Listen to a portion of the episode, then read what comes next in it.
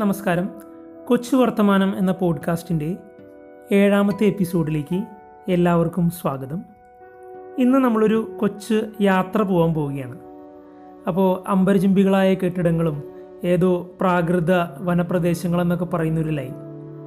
അപ്പോൾ ചെറുപ്പത്തിൽ ഈ സഞ്ചാരം പരിപാടി കണ്ടിട്ട് ലോകം മുഴുവൻ കറങ്ങാൻ മോഹം തോന്നിയത് ഓർത്തു പോവുകയാണ്. എന്നാൽ അങ്ങനെ ലോകം മൊത്തമൊന്നും കറങ്ങാൻ പറ്റിയില്ലെങ്കിലും ഇന്ത്യയിൽ അത്യാവശ്യം ഭൂരിഭാഗം സ്ഥലങ്ങളും കറങ്ങാൻ സാധിച്ചു എന്നുള്ളതൊരു ഭാഗ്യമായിട്ട് ഞാൻ കരുതുകയാണ്. ഇനി എന്റെ ജോലിയുടെ കൂടെ പ്രത്യേകത കൊണ്ട് കൂടുതലും ഗ്രാമപ്രദേശങ്ങളിലാണ് ഞാൻ അങ്ങനെ യാത്ര ചെയ്തിട്ടുള്ളത്. ഇന്നത്തെ നമ്മുടെ യാത്ര സിദ്ധാർത്ഥ ഗൗതമിന് ബോധോദയം ലഭിച്ചിട്ട് ബുദ്ധനായിട്ട് മാറിയ ബോധ്ഗായ എന്ന സ്ഥലത്തിലൂടെയാണ്. ബീഹാറിന്റെ തലസ്ഥാനമായ പറ്റ്നയിൽ നിന്നും ഏകദേശം നൂറ് കിലോമീറ്റർ ദൂരത്തിലാണ് ബോധ്ഗയ സ്ഥിതി ചെയ്യുന്നത്. ഇന്റർനാഷണൽ ബുദ്ധിസ്റ്റ് സർക്യൂട്ടുകളിൽ പെടുന്ന ഒരു പ്രധാനപ്പെട്ട ടൂറിസ്റ്റ് ഡെസ്റ്റിനേഷൻ കൂടിയാണ് ബോധ്ഗയ. അതുകൊണ്ട് തന്നെ അതിനടുത്തൊരു ചെറിയ വിമാനത്താവളമുണ്ട്. പക്ഷേ വളരെയധികം ഫ്ലൈറ്റുകൾ അങ്ങോട്ടേക്ക് ഇല്ല. അപ്പോൾ ഒന്നുകിൽ പട്നയിൽ ഇറങ്ങി അവിടെ നിന്നും റോഡ് മാർഗം ബോധ്ഗയയിലേക്ക് പോകാം. അപ്പോൾ നൂറ് കിലോമീറ്ററല്ലേ ഉള്ളൂ. സമയം അധികം എടുക്കില്ല എന്ന് നിങ്ങൾ കരുതിയാൽ തെറ്റി. റോഡിന്റെ വളരെ ദയനീയമായ അവസ്ഥ കാരണം മിനിമം നാല് മണിക്കൂറെങ്കിലും എടുക്കും. ഇനി അടുത്ത മാർഗം ഗയയിലേക്ക് നേരിട്ട് ട്രെയിനിൽ പോകാവുന്നതാണ്. ഞാൻ ഈ രണ്ട് മാർഗങ്ങളും പരീക്ഷിച്ചിട്ടുണ്ട്. രണ്ടിനും അതിന്റേതായ രസങ്ങളും ബുദ്ധിമുട്ടുകളൊക്കെ ഉണ്ട്.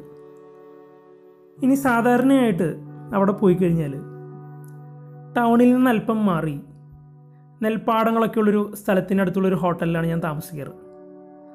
അവിടെ ടെർഗർ മൊണാസ്ട്രി എന്ന് പറയുന്ന ഒരു ബുദ്ധിസ്റ്റ് മൊണാസ്ട്രിയുടെ അടുത്തായിട്ട്.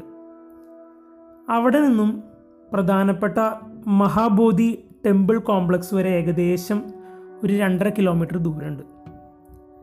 അപ്പോൾ സാധാരണയായിട്ട് ഇതിൽ കുറച്ച് ദൂരം ഇതിൽ ഏകദേശം പകുതി ദൂരം വാഹനത്തിൽ പോയിട്ട് അവിടെയുള്ളൊരു സർക്കിളിൽ ഇറങ്ങിക്കഴിഞ്ഞ് ബാക്കി ദൂരം നടന്നു പോവുകയാണ് പതിവ്.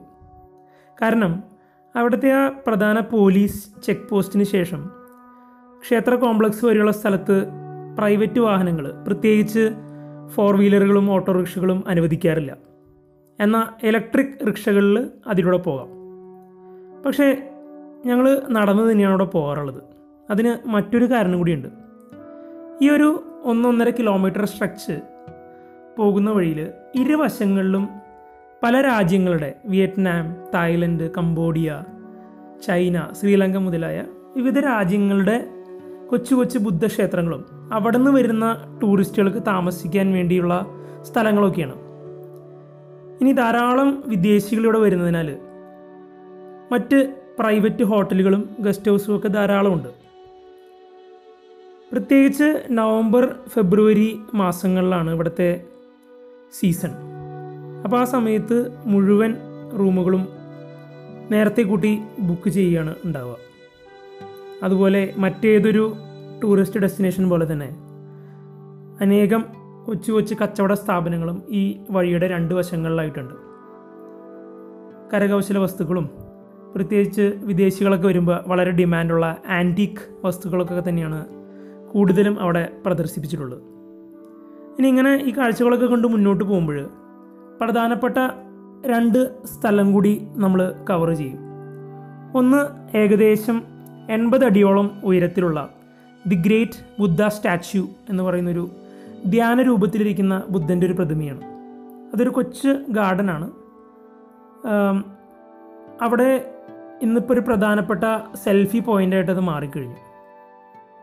ശേഷം കുറച്ചുകൂടി മുമ്പോട്ട് പോയി കഴിഞ്ഞാൽ ടെമ്പിൾ കോംപ്ലക്സിന് വളരെ അടുത്തായിട്ടാണ് ഗവൺമെന്റ് ആർക്കിയോളജിക്കൽ മ്യൂസിയവും അങ്ങനെ ഈ കാഴ്ചകളൊക്കെ കണ്ട് പതുക്കെ നമ്മൾ നടക്കുമ്പോൾ മഹാബോധി കോംപ്ലക്സിന്റെ അവിടെ എത്തും. ഇനി മഹാബോധി കോംപ്ലക്സ് എന്ന് പറയുമ്പോൾ അതിൽ മഹാബോധി ക്ഷേത്രം ബുദ്ധൻ ധ്യാനിച്ചിരുന്നു എന്ന് വിശ്വസിക്കുന്ന ബോധി വൃക്ഷം അതായത് ഒരു അരയാൽ മരം മുച്ചാലിന്ത എന്ന പേരുള്ള ഒരു കുളമൊക്കെ ചേർന്നതാണ് ഈ കോംപ്ലക്സ്. അപ്പോൾ സാധാരണയായിട്ട് വൈകുന്നേരങ്ങളാണ് ഞങ്ങൾ ഈ ഭാഗത്തോട്ട് പോകാറുള്ളത് അപ്പോൾ അവിടെ ചെന്ന് കൗണ്ടറിൽ ചെരുപ്പും മൊബൈൽ ഫോണൊക്കെ കൊടുത്തു കഴിഞ്ഞ് കഴിഞ്ഞാൽ പിന്നെ പതുക്കെ ചെറിയൊരു സെക്യൂരിറ്റി ചെക്കും നടത്തി കഴിഞ്ഞാൽ നമുക്ക് ഈ ക്ഷേത്രത്തിന്റെ പ്രദേശത്തേക്ക് കടക്കാൻ പറ്റും. അങ്ങനെ സ്റ്റെപ്പുകളൊക്കെ ഇറങ്ങി പ്രധാന ക്ഷേത്രത്തിന്റെ മുമ്പിൽ എത്തിക്കഴിഞ്ഞിട്ട് പതുക്കെ ഒന്ന് വലയം വെക്കലാണ് സാധാരണ ചെയ്യുന്നൊരു രീതി. അങ്ങനെ വലയം വെച്ച് പോകുന്ന വഴിയിൽ തന്നെയാണ് ആ ബോധി ട്രീയും അതിന്റെ ചുറ്റും കെട്ടി സംരക്ഷിച്ചിരിക്കുന്ന സ്ഥലമൊക്കെ നമുക്ക് കാണാം. ഇതിനടുത്തായിട്ട് തന്നെ ആളുകൾ ഇരുന്ന് മെഡിറ്റേറ്റ് ചെയ്യുകയും പ്രാർത്ഥിക്കുകയൊക്കെ ചെയ്യുന്നത് വളരെ സാധാരണയായിട്ട് കാണാവുന്നൊരു കാര്യമാണ്. ഇനി ഒരു ബുദ്ധിസ്റ്റ് വിഹാരം എന്ന നിലയിൽ വളരെ നിശബ്ദമായിട്ടാണ് ഈ കാര്യങ്ങൾ നടക്കണതെന്ന് നമുക്ക് കരുതിയാൽ ബുദ്ധിസ്റ്റ് ട്രഡീഷനുകളിലെ ചാന്റിങ് അതായത് മന്ത്രോച്ചാരണങ്ങൾക്കും ഒരുപാട് പ്രാധാന്യമുണ്ട്. അപ്പോൾ മിക്കവാറും അവിടെ ആളുകൾ ഗ്രൂപ്പുകളിലായിരുന്നിട്ട് ചാണ്ടിങ് ചെയ്യുന്നതായിട്ടാണ് കാണാറുള്ളത്. അവിടെ അല്ലാതെ മൗന മൗനധ്യാനത്തിലിരിക്കുന്നവരെയും കാണാൻ സാധിക്കാറുണ്ട്. അങ്ങനെ അതിനുശേഷം ഒരു വലയും കൂടി വെച്ച് കഴിഞ്ഞിട്ട് പ്രധാന ക്ഷേത്രത്തിന്റെ ഉള്ളിലൊന്ന് കയറി അവിടുത്തെ ആ പ്രതിമയൊക്കെ കണ്ട് തിരിച്ചിറങ്ങിക്കഴിഞ്ഞാൽ പിന്നെ അതിന്റെ ഔട്ടർ പെരിമീറ്ററിലേക്ക് കടന്നു കഴിഞ്ഞാൽ നമുക്ക് മുച്ചലിന്ത കുളം. അതും ഒരു ഐതിഹ്യവും ഒരു വിശ്വാസമൊക്കെ ഉള്ള സ്ഥലമാണ്. ബുദ്ധൻ ഇങ്ങനെ ദീർഘമായ മൗനത്തിലും ജ്ഞാനത്തിലും ഇരിക്കുന്ന സമയത്ത് വളരെയധികം മഴയും കാറ്റും കോളമൊക്കെ ഉണ്ടായെന്ന് പറയുന്നത്. അപ്പോൾ ആ സമയത്ത് മുച്ചലിന്ത എന്ന് പറയുന്നൊരു സർപ്പം അതിന്റെ പത്തി പടർത്തി അതിന്റെ താഴെ സ്വസ്ഥമായിട്ട് ബുദ്ധന് ഈ മഴയൊന്നും കൊള്ളാതിരിക്കാൻ പറ്റുന്നൊരു ഒരു പ്രൊട്ടക്റ്റീവ് ലെയർ ഉണ്ടാക്കിയെന്ന് ഉള്ള വിശ്വാസത്തിൽ നിന്നാണ് മുച്ചലിന്ത കുളവും അതിനുള്ള ചുറ്റുവട്ടുള്ള സ്ഥലമൊക്കെ ഇരിക്കുന്നത്. അപ്പോൾ ഇതൊക്കെയാണ് പ്രധാനമായിട്ടും ഈ ബോധി ടെമ്പിൾ കോംപ്ലക്സിന്റെ ഉള്ളിലുള്ള കാഴ്ചകൾ. ഇനി അവിടെ നിന്ന് പുറത്തോട്ട് ഇറങ്ങിക്കഴിഞ്ഞ് കഴിഞ്ഞാൽ അതിനടുത്ത് തന്നെയായിട്ടാണ് കാലചക്ര മൈതാനം. അപ്പോൾ ചില വർഷങ്ങളിൽ ഇവിടെ ദലൈലാമിയൊക്കെ നേരിട്ട് വന്നിട്ട് കാലചക്ര എന്ന് പറയുന്ന ഒരനുഷ്ഠാനം നടത്തുന്ന ഒരു സ്ഥലമാണത്. അല്ലെങ്കിൽ തന്നെ അതില്ലാത്ത അവസരങ്ങളിൽ പോലും. ജനുവരി മുതൽ ഫെബ്രുവരി ആ മാസങ്ങളിലൊക്കെ ഞാൻ നേരത്തെ പറഞ്ഞതുപോലെ സ്ഥിരമായിട്ട് മെഡിറ്റേഷൻ ക്യാമ്പുകളും പ്രഭാഷണങ്ങളൊക്കെ നടക്കുന്ന സ്ഥലമാണത്. ഇനി ഇതും കടന്ന് കുറച്ചുകൂടി മുമ്പോട്ട് പോയി കഴിഞ്ഞാൽ നമുക്ക് അവിടുത്തെ ബോധ്ഗയ ലോക്കൽ മാർക്കറ്റ് കാണാം. നമ്മുടെ നാട്ടിലേക്ക് മാർക്കറ്റുകൾ പോലെ തന്നെ ഒരു കൊച്ചു മാർക്കറ്റ് ഇനി അതിന്റെ ഇടുങ്ങിയ വശങ്ങളിലൊക്കെ ധാരാളം കടകളുണ്ട്.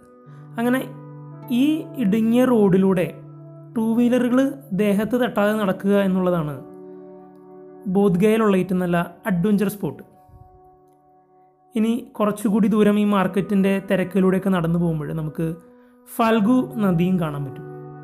നദി എന്ന് പറഞ്ഞാലും ഇന്ന് അവിടെ മഴയൊക്കെ വളരെ കുറവായതുകൊണ്ട് വരണ്ട് കിടക്കുന്നൊരു മണൽപ്പരപ്പ് മാത്രമാണ് ഇപ്പോൾ ആ സ്ഥലം. എന്നാലും വളരെ അതിശക്തമായ മഴയുണ്ടാകുന്ന ചില കാലഘട്ടങ്ങളിൽ അവിടെ വെള്ളപ്പൊക്കങ്ങളും ഉണ്ടാവാറുണ്ടെന്ന് ആൾക്കാരങ്ങനെ പറയാറുണ്ട്. അങ്ങനെ നമ്മൾ മാർക്കറ്റൊക്കെ ഏകദേശം കറങ്ങി കണ്ടിട്ട് അടുത്ത പ്രധാനപ്പെട്ട കാര്യമായ ഭക്ഷണത്തിലേക്ക് കടക്കേണ്ടതുണ്ട്. അപ്പോൾ ഞാൻ പറഞ്ഞതുപോലെ വിവിധ സൗത്ത് ഏഷ്യൻ രാജ്യങ്ങളിൽ നിന്ന് അനേക ആളുകളോട് വരുന്നതിനാൽ സാധാരണ ബീഹാറിൽ ലഭിക്കുന്ന വിഭവങ്ങൾക്കപ്പുറം അല്ലെങ്കിൽ സാധാരണ കിട്ടുന്ന നമ്മുടെ ചൈനീസ് വിഭവങ്ങൾക്കപ്പുറവും ധാരാളം മറ്റ് വിഭവങ്ങളും കുറച്ചുകൂടി തനത് രുചിയിൽ അവിടെ ലഭിക്കാറുണ്ട്. തുപ്കയും മോമോസും പലതരം നൂഡിൽസുകളും സൂപ്പുകളൊക്കെ.